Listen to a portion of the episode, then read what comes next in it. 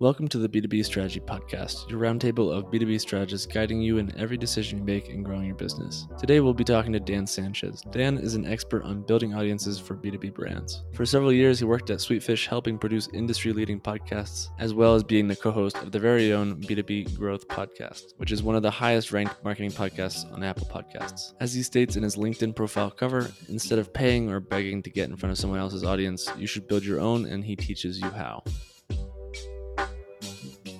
B2B brands are beginning to realize the benefits of content in general, but more specifically, LinkedIn content. The platform has their audience and they recognize there's a lot of opportunity there. And so, one question that's asked naturally how do we maximize the return on creating LinkedIn content for our company? And one way, which has proven to have lots of success, is LinkedIn evangelism. Dan, for those in the audience that aren't too familiar with the concept, could you explain a little bit more what that is? LinkedIn evangelism is when you take personal brands rather than the company page or profile, and then you talk about the company through those personal brands. Sometimes it can just be one brand. It could be a hired voice, like people have had evangelists for their company for decades now. Uh, like think of Guy Kawasaki, you know, was an evangelist for Apple and then for Google and for multiple other brands now. Um, he was titled evangelist. He would go out and do speaking events for on behalf of the company and kind of get the word out there in different ways. A LinkedIn evangelist is similar, but it's just focusing on LinkedIn. And it could be your CEO, a subject matter expert, or a ton of people in your company. So that's kind of what the term means generally. And so you, you guys have done this at Sweetfish. Um, could you explain a little bit more, you know, why you guys decided to do that? You know, it's funny. We ran into an issue at in when 2020 hit and the pandemic started shutting everybody down. And it's funny because it was great for us because we were, you know, we were doing podcasting for B2B brands. And so a lot of people are like, "Oh crap, we can't do events anymore in person. We should do something digital." What's the digital equivalent of events? Podcasts. So that was really great.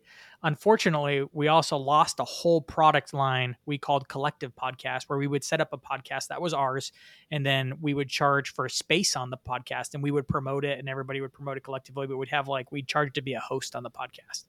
So we had a number of people already signed up for this, and we lost all those customers because people were getting laid off, and the, that like the host of the that was championing this this thing with us would lose their jobs and therefore they wouldn't renew the contract. So we lost all this income coming in. We had a whole team to support that was doing nothing but you know taking their their podcast and making it into the clips the social content and repurposing it. So we're like oh shoot.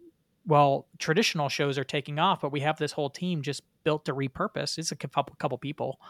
And so james had the brilliant idea of like hey why don't we just do it for ourselves just on linkedin and so that was the beginning of what became our evangelist program. He pulled in just a few of us on the senior leadership team. Where we're just going to blow up our personal brands. James already had a presence on LinkedIn. So did our top sales guy. And I kind of came in as the third, uh, like spoke in the wheel.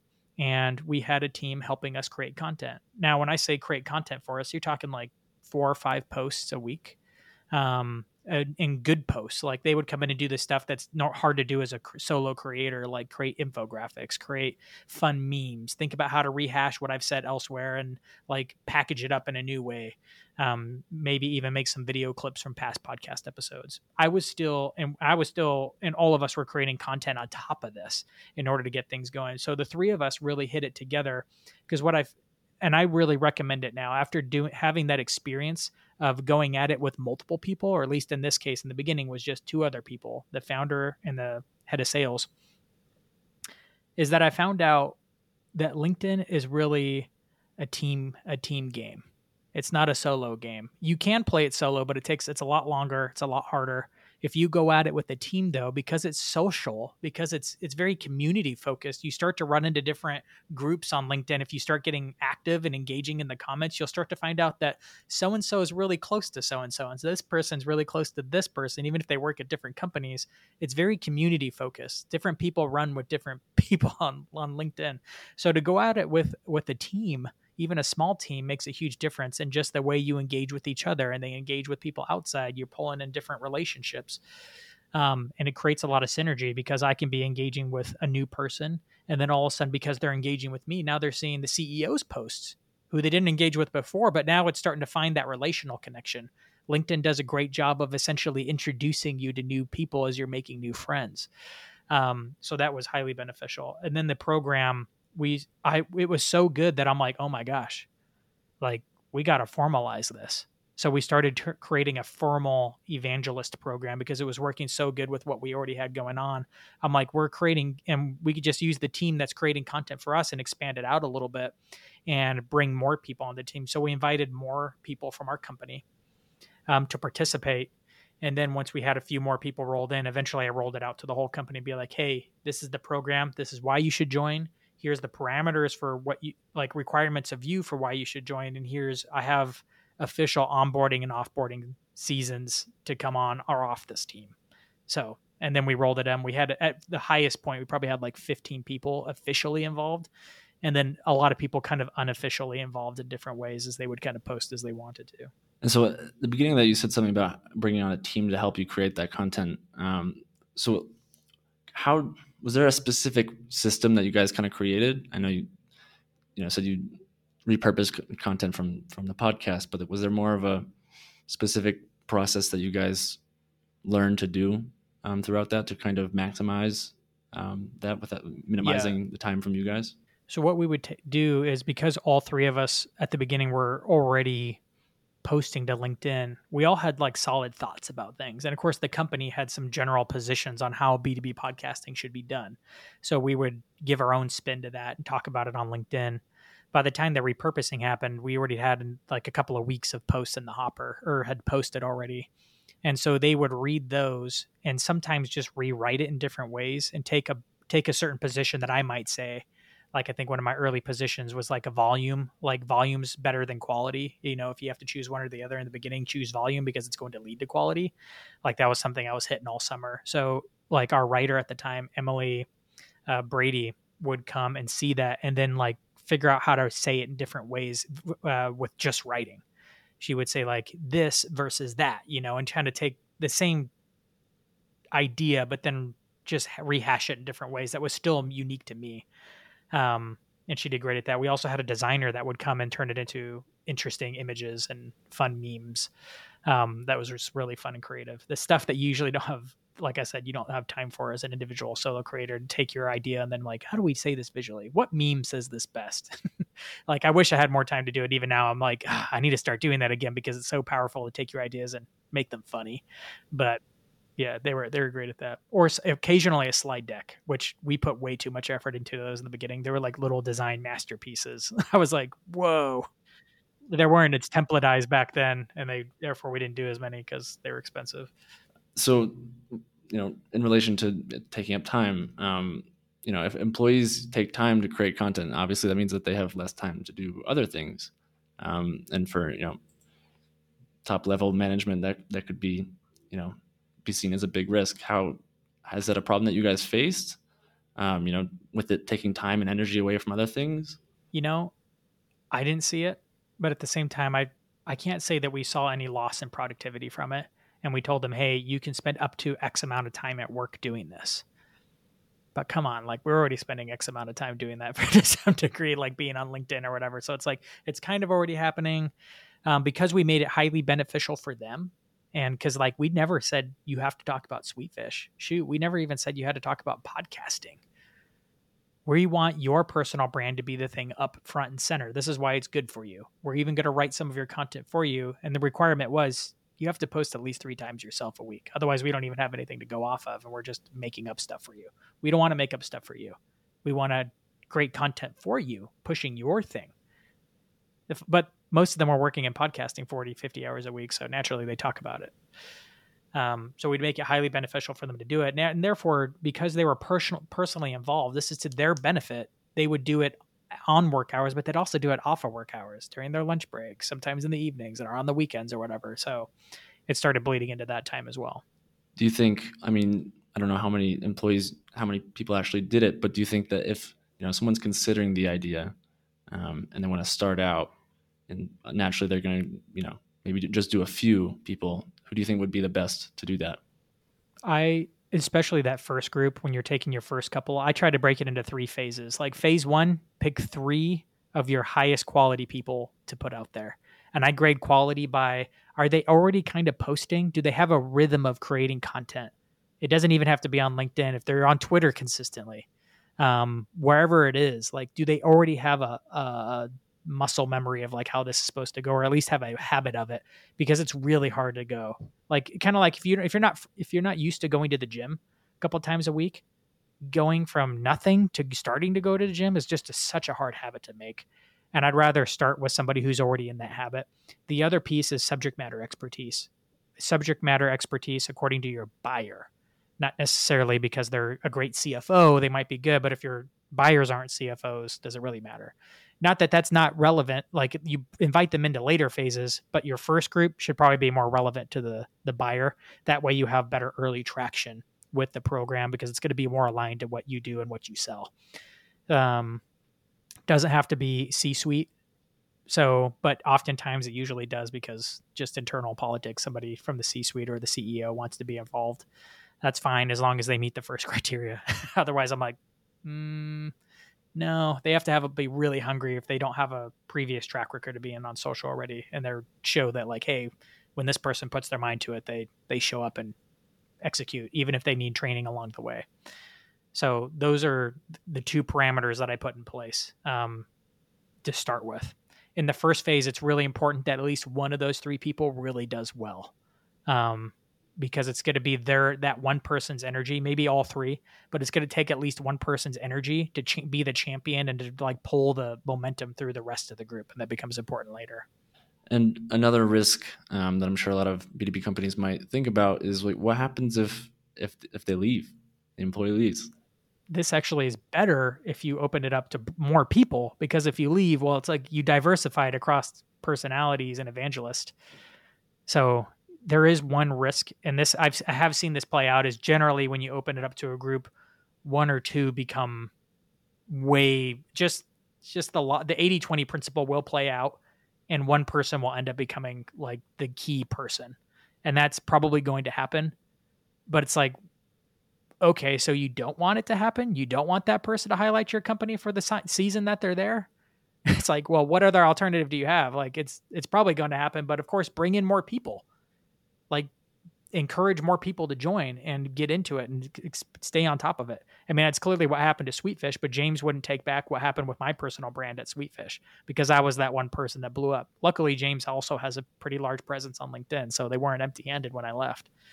Um, same thing happened to um, what's that group? Uh, Tyler Lessard at Vidyard, like their key evangelists who had maybe like 5,000 followers on LinkedIn grew to like 35, 40,000 followers, you know, left to go join a different company because he got, I think he got like offered more money than the CMO was getting paid. so it'd be silly not to get to, to take the job. But at the same time, Vidyard at the same time, when I heard, heard this from Tyler, they're like, okay, well, we'll just raise up another one. And at that time, it'd be even easier because they had an audience to pull from that wasn't just this one evangelist's poll. They had an email list, they had a YouTube channel. So they could just go find another evangelist, maybe with already that has an audience built in. That's the cool part is you can raise up people to have audiences, or you can go and hire them and start off with an audience. There's options. How long do you think? I mean, how long did it take you guys to you know really get to you know a sizable audience on LinkedIn for it to be worth it, or to start seeing results? You know, because that's naturally what high level executives are going to want to see? I think it takes about three to six months for it to really get going and for you to start seeing results where the if you're doing measurements that are qualitative rather than quantitative because HubSpot can't will never know this. But if you're asking like, hey, how'd you hear about us? And you're doing inbound or onboarding surveys where they're coming in and you're unpacking their journey a little bit, you're going to start to hear about where they heard about you and they're going to say, Oh, I, I followed so and so. Like they'll call evangelist out by name. Um, even the smaller ones, they'll be like, "Oh, I saw this." They'll remember because it's usually things that build affinity. Um, like so and so might be into baking cakes and they saw it and liked it, and therefore they got sucked into learning more about the team and then the product. And they're like, "Oh, I started with baking cakes and then it got into podcasting." You know, um, it's funny. That's actually the true beauty of the of this kind of a program is they could be talking about whatever they want and there's probably gonna you probably have buyers that are into that kind of stuff too that you could never have planned for like baking cakes um, but you could start to see it three to six months. It depends on how hard you hit it, like how how much of your audience is on there already, and a few other factors. But generally, three to six months is kind of like what I generally tell people. For Sweetfish, it was faster because James already had an audience. Logan already have a, had maybe like 7,000 followers at the time, and I came in hot that summer. And it was a summer that was really good on LinkedIn because a lot of people are losing their jobs 2020 that summer. So there was a lot of extra attention on LinkedIn, which helped me. Not only was I posting three times a day and I'm already part of B2B growth, but like the extra attention on the platform kind of gave me a more lift than I would get if I started did that same thing now. Yeah, yeah. And who do you think that this kind of strategy works best for? Is there a certain kind of B2B company that this would work better for than, than others? Obviously, it's like if your if your buyers are hanging out, but generally in B two B, like the best social network is usually LinkedIn because you can even find them on LinkedIn. Twitter is usually the second best. Um, but what kind of companies does it not work for? I'm struggling to think of a single B two B industry that struggle that linked that this that LinkedIn isn't the playbook they're talking about. When I was doing consulting for Sweetfish and talking to them about audience growth for their podcast, it almost always came back to LinkedIn, unless for some weird reason that company had a presence on Twitter once in a while. And then we went to Twitter. But I think this works across be the B2B landscape. Do you think there's any any specific way to like just test it out or do you just have to go all in on it? You just have to kind of believe and then trust the process. Define all in. Like what does that mean? Well, you mean invite the whole company to have, no, a, and have I mean, a formal program to launch? I mean, like, can you just do three months, or do you really have to, you know, try a whole year to see it, you know, really play out? No, three I mean, months. I guess it's three yeah. months and being consistent with posting almost every day, at least five, at least once every every day for the business week, five days a week. If one, preferably three of you, are doing that every day for ninety days in a row, and you're actually like not posting and then forgetting about it as you go about your day, but you're posting and engaging and actually replying to the people who reply in your comments, which is like so dumb that people don't do this. I'm like, stop. You're you're missing the point. You have people commenting and you're just leaving the conversation cold. Uh, but like if you're actually doing doing all the stuff, all the basics, and you're doing it hard for 90 days, you should see results. Um, they might not be like you might start to see the lagging indicators, which are the MQLs. It's possible at the end of 90 days if you did it well, but you'll absolutely see the leading indicators, which is audience growth for your profile, more comments in your posts, the feeling that you're getting traction with people because you're getting feedback. You should be able to feel it, the individual. If you're doing it, you should st- feel that you're getting kind of like if you start going to the gym every day. At first, it, hurts. It sucks. You come up with it's just hard to show up. But after after 90 days, you're going to start to feel the strength of a muscle building, and you should start seeing some results. It's kind of that same way. And get the the runner's high that just kind of keeps you going. Yeah. Yeah. Do you think there's any kind of common misconception about LinkedIn evangelism that you just see when you know all the time when when you talk about it? One funny misconception that every once in a while, maybe like one in 20 people will say like, why are you calling it evangelist? That's a religious thing. And I'm like, like, dude, I didn't make up that term. We've been like business people have been using this term at least in tech for a couple decades. Like I said in the beginning, it's like, well, that means something different. I'm like, or it just means shouting the good news about your product. like you could take it a more general term, not in, in a religious sense. I mean, and none of the religious people really care. I know because I'm one of them. I'm like, I don't, I don't know what they're talking about. so there's that, and then just, I think the part that's the hardest for people to swallow is that it's more than posting. That you actually have to engage in the platform and be social. It's not like you can just show up to a party, get up on a soapbox, and just start talking about your thing. Like you have to go shake hands, meet people, have conversations. It's actually way more of a relationship game than it is a uh, content distribution game. And I think that's the biggest misconception people have about doing LinkedIn or social media social media period, especially on LinkedIn. I will say there's some social channels where you can get away without engaging. I think it's TikTok and YouTube. You can just post and never comment. Commenting helps on those platforms, but I think you can actually build an audience without doing that. On LinkedIn, unless you're famous somewhere else, you have to engage and you have to make build relationships, which honestly is kind of the fun part for me anyway. It's it's social media, not media, right? yep. Um, I want to take a step back from LinkedIn evangelism um, and end with a few thoughts on on thought leadership, um, more on the individual level. Um, how, how does one become a thought leader in your opinion I think you asked me this in a comment the other i day. did and my answer was like it's people get weird about thought leadership. I wish we could just accept it as like leading other people's thinking about a specific topic and just hold it a little bit more casually, kind of like we do with the word leadership. You know, like we come up with little pithy phrases like leadership is the amount of people following you. So just look over your back and if you have some people following you, then you're a leader. Kind of the same thing with thought leadership. Are people buying into your ideas? Are they trying them? Are they saying, "Oh, that's really good. I'm going to try this this week." How do you do that again? Tell me step by step. You're st- if people are leaning into what you're saying as far as how to approach a, a topic or a problem within your industry, you're starting to lead their thinking. It's really as simple as that. There's nothing magical about it. Um, how do you measure whether you've arrived as a thought leader? Uh, I don't know. How have you arrived as a leader? It's like if you can lead 10 people, you know, you can lead a thousand people, hundred thousand people, you can lead the whole nation, right? It's like, well, it's the same thing with thought leadership. There's not necessarily a mile marker to when you've become a thought leader. I think everyone should try to become a thought leader because I think there's value in it. And I think it's a good and noble thing to do to find problems that don't have clear solutions and to create clarity and find ways forward.